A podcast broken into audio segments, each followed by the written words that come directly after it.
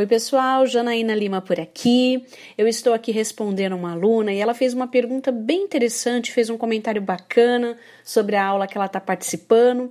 E depois desse feedback que ela me deu bem bacana, ela perguntou o seguinte: como proceder se temos interesse em uma determinada área, mas a nossa experiência efetiva foi há mais de cinco anos atrás?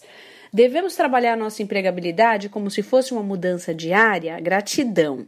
Vamos lá, achei bem legal e eu achei válido porque pode ser que alguém aqui no Telegram também tenha esse tipo de dúvida, tá? O que acontece com essa aluna? Ela adora, ela tem paixão pela área atual dela, né? Que no caso aqui é a área de suprimentos, mas ela também já trabalhou em outra área, que é o financeiro, e ela quer saber como lidar com isso hoje, caso ela tenha interesse e se candidatar também para vagas na área financeira.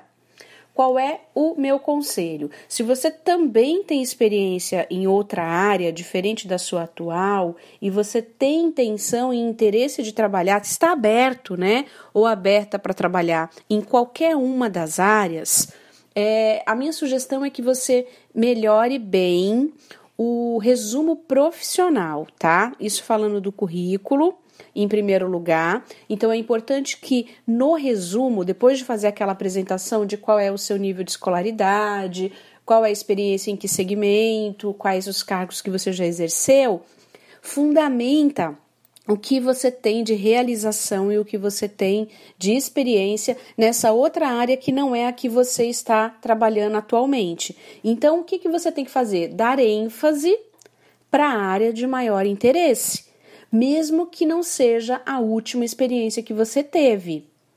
Tá? O que, que muitas pessoas fazem? É, por já estar tá fora da, desse, dessa área, dessa atividade há 5, 10, 15 anos, as pessoas acham que elas não se sentem à vontade e confortáveis de falar sobre aquilo. Só que, gente, é, a carreira de vocês é tudo que foi construído ao longo dos anos, mesmo que você tenha passado por diferentes áreas e diferentes segmentos. Entendeu? Isso faz é, se tornar o seu diferencial. No caso dessa aluna, ela trabalhava no financeiro e depois ela se apaixonou pela área de suprimentos. Mas isso significa que ela tanto pode atuar em suprimentos quanto na área financeira. Ela não é obrigada a ficar só na área de suprimentos, tá bom? E no LinkedIn, se você está aberto para as duas áreas, o que você precisa fazer? Falar um pouquinho da sua experiência nessas, nessas duas principais áreas de maior interesse.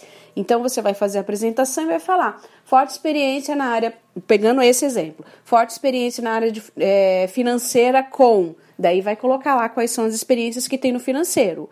E também na área de suprimentos com, e daí vai definir lá as principais, os principais resultados, as principais atividades realizadas na área de suprimentos, baseado no que o mercado está solicitando principalmente nisso, tá bom? Espero ter ajudado.